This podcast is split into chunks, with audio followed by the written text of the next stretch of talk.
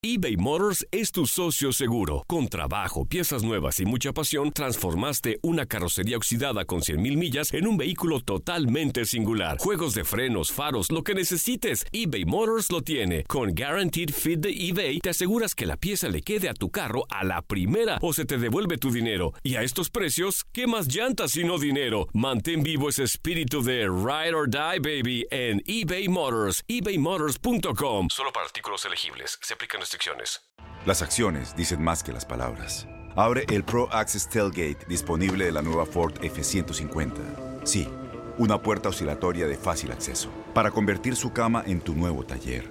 Conecta tus herramientas al Pro Power Onboard disponible. Ya sea que necesites soldar o cortar madera, con la F-150 puedes. Fuerza así de inteligente solo puede ser F-150. Construida con orgullo Ford. Pro Access Tailgate disponible en la primavera de 2024. Aloha mamá, ¿dónde andas? Seguro de compras.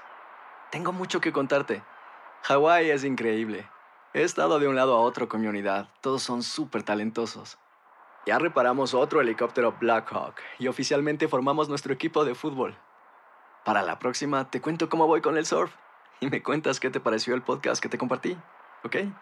Te quiero mucho. Be All You Can Be, visitando goarmy.com diagonal español.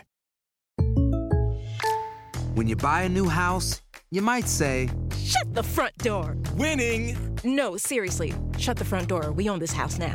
but you actually need to say, Like a good neighbor, State Farm is there. That's right. The local State Farm agent is there to help you choose the coverage you need. Welcome to my crib. no one says that anymore, but I don't care. So just remember, like a good neighbor, State Farm is there. State Farm, Bloomington, Illinois.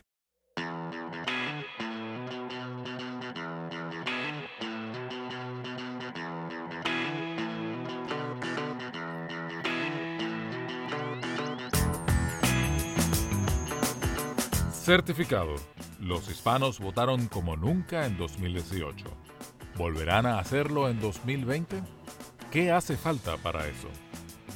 Esto es Politiqueando, el podcast de política de univisionnoticias.com. Y yo soy Carlos Chirinos.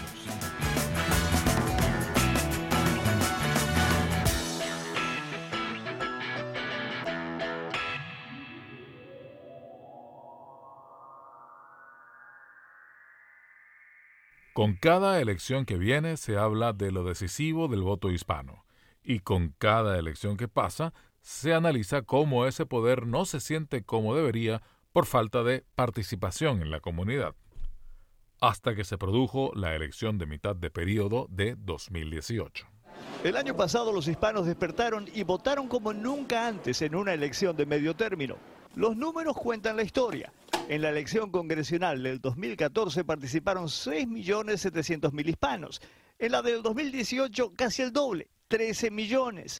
Y eso no es todo. Los jóvenes hicieron una importante labor. La participación de jóvenes votantes hispanos aumentó un 170% en Nevada, Nueva York, Texas, Illinois, California, Nueva Jersey y Florida. Pero no El reportero de Univisión, Luis Mejid, se refiere al análisis de los datos de la elección de noviembre presentado por Univisión esta semana y que fue realizado por la consultora Labels and Lists. El informe ratifica lo que la observación empírica sugería, que la participación hispana había sido masiva en las elecciones. Creo que fue muy positivo, fue, histórico y eso tiene que continuar. Las elecciones de dos años y cuatro años son muy diferentes. En la presidencial hay mucho más atención, más, más recursos, más gente y organizaciones que están lanzando y trabajando para levantar el voto hispano. Pero también vimos casos de éxito también en las elecciones del Congreso que acaban de pasar. Y, c- creo que tenemos que hacer más, tenemos que invertir más dinero, más esfuerzo. Tenemos una comunidad muy joven, tenemos gente que todavía no se han registrado para votar, pero nosotros, nosotros somos claves. Muchas veces no podemos decidir una elección solos, pero podemos determinar una elección, especialmente si está muy cerrada. Y ahorita estamos viendo que muchas de las elecciones por todos los Estados Unidos y en todos los sectores están muy cerradas. Los hispanos hacen la diferencia. ¿Qué han visto ustedes sobre lo que pasó en 2018 ¿Qué cosas garantizaron el éxito en esas elecciones para los hispanos? Mira, lo que pasó es que muchos de los, uh, la gente que estaba corriendo entendió que les tenían que dar a los hispanos una razón para votar. Entonces tenían que explicar qué iba a ser su programa de la economía, cómo les iban a ayudar a obtener empleos o crecer sus pequeñas empresas, qué iban a hacer también sobre los temas de salud. Todavía nuestra comunidad tiene un porcentaje muy bajo de cobertura para seguro de salud y tratamientos médicos. Eso es muy importante y es una de las cosas más claves en la comunidad hispana. Y también temas de educación. Todavía somos una comunidad muy joven, nos preocupa mucho las escuelas donde van a ir nuestros hijos y las oportunidades para obtener educación más alto Ah, en el futuro. Entonces esas cosas son importantes y si los candidatos que están corriendo no le hace qué partido están hablando directamente a la comunidad de las cosas que le importan, eso hace la diferencia. Porque esos temas son más de la agenda que promueve el Partido Demócrata o más de la agenda que promueve el Partido Republicano. muchas veces lo que pasa, y lo, ahorita lo estamos platicando, los partidos creen que todos los hispanos son los son mismos y que piensan de la misma manera y tienen las mismas prioridades. Y muchas veces no es así. depende en qué parte del país estás. Yo vivo en California, entonces hay una diferente historia, una diferente cultura, hay más inmigrantes allí, es la mayoría de muchas de las poblaciones de las ciudades allí. Entonces vas a tratar ese, esa comunidad un, un, poco diferente de en Kansas City, Missouri, donde nací. Yo nací en Kansas City, Missouri, no hay tantos hispanos, entonces muchas veces los partidos no van a creer que son tan importantes allí. Estamos en medio de todo este debate sobre el censo, la pregunta de la ciudadanía, el miedo de algunos hispanos en responderla. ¿De qué manera el censo contribuye a apuntalar el poder político hispano? Es importante porque esto determina qué, van a ser los distritos donde van a correr para Congreso en el futuro. Entonces, si no contamos suficientes hispanos, a lo mejor no vamos a tener los representantes que necesitamos y que merecemos. También eso determina los recursos que se van a compartir por todos los Estados Unidos en diferentes programas que nos importan a nosotros. Entonces, es importante y nosotros tenemos que hacer todo posible como organizaciones y líderes para apoyar un entonces que es ah, ah, legal y efectivo, pero también para comunicar con la comunidad que no deben de tener miedo de participar, que esos, sus derechos van a estar protegidos y la información que van a dar no va a ser compartida con nadie más. Entonces tenemos que asegurar que la gente entiende qué son los requisitos y cómo pueden participar efectivamente en este census.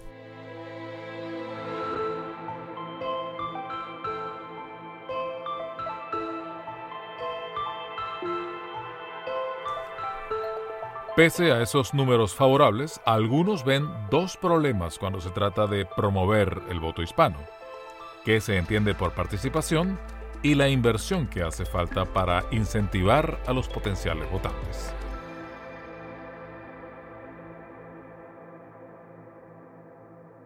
También tenemos que saber que hay una diferencia en términos de participar. ¿Qué es lo que qué significa participar? Cindy Benavides, directora ejecutiva nacional para LULAC.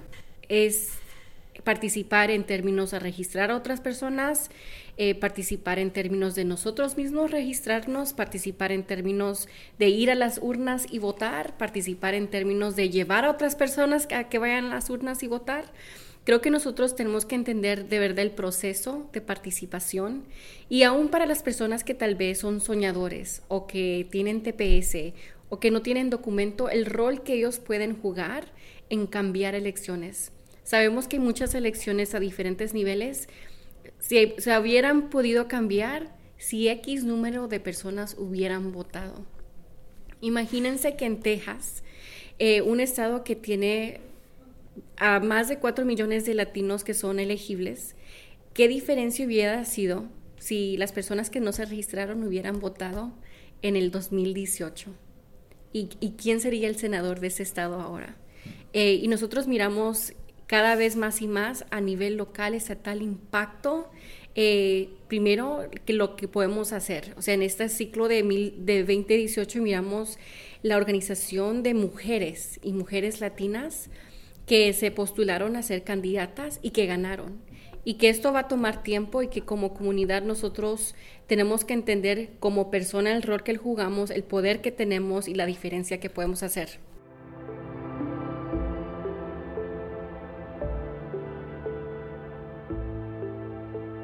Héctor Sánchez, director ejecutivo del ACLA y senior fellow de George Washington Hispanic Institute. Yo he querido cambiar la conversación nacional sobre cómo se maneja y se ha manipulado este tema del voto latino, porque ha sido siempre un elemento partidista y un, elemento que se ha manipulado políticamente dependiendo del momento en que nos encontramos. Quiero empezar por decir que esta es una democracia demasiado imperfecta. Es una democracia que trata de excluir constantemente, estructuralmente, a los latinos y otras minorías. Como lo hace de muchas maneras. Eh, puedo mencionar algunos casos, como el tema de voter suppression, represión al voto. Hacerle más difícil a ciertas comunidades tener acceso a participar en la democracia y en el voto. Y no quiero enfocarme en todos estos elementos, pero hay muchos. Por ejemplo, el tema del censo del próximo año puede ser otro.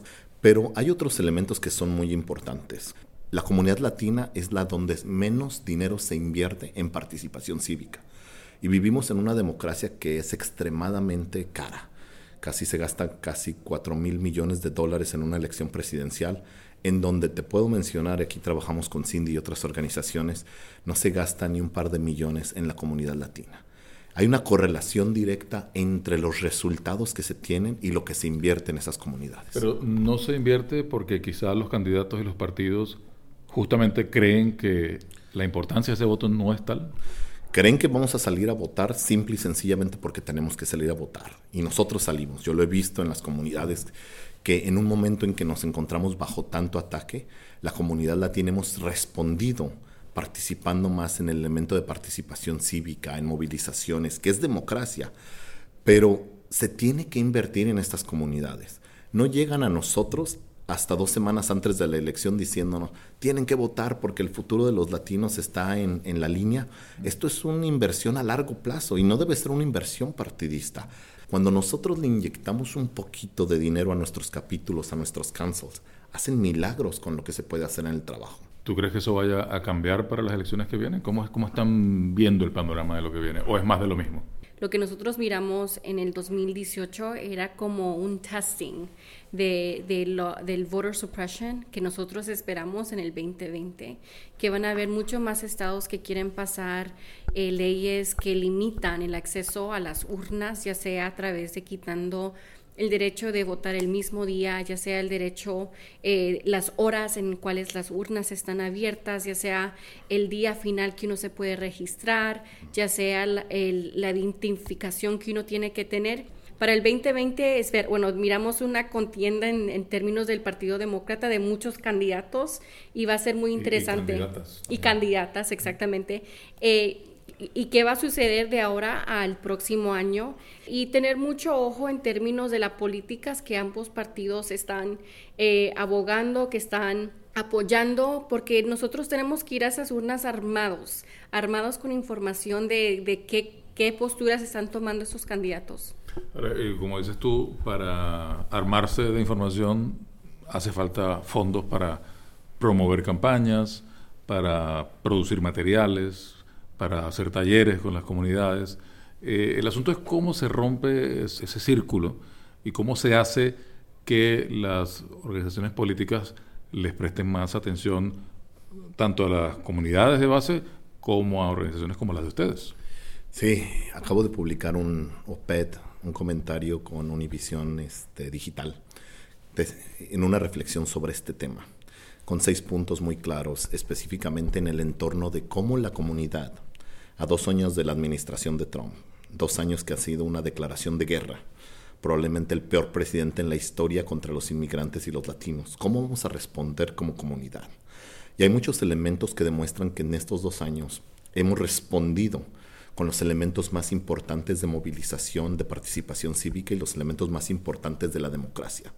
Hoy tenemos este, ejemplos clarísimos de latinos y latinas postulándose para los cargos públicos a todos los niveles en el país, números históricos, este, latinos y latinas que se están registrando a votar, latinos y latinas que están organizándose en las comunidades.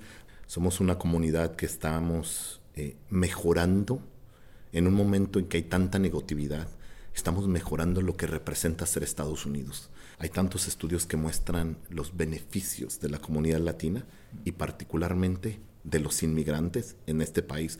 No solo los documentados, sino nuestros hermanos y hermanas indocumentados que tanto contribuyen a todos los aspectos del país.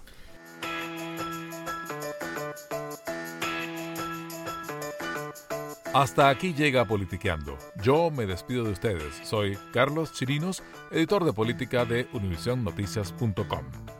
Como siempre, si les gusta lo que escuchan, suscríbanse a Politiqueando en Apple Podcast, Google Podcast, Spotify y otras plataformas. Hasta la próxima.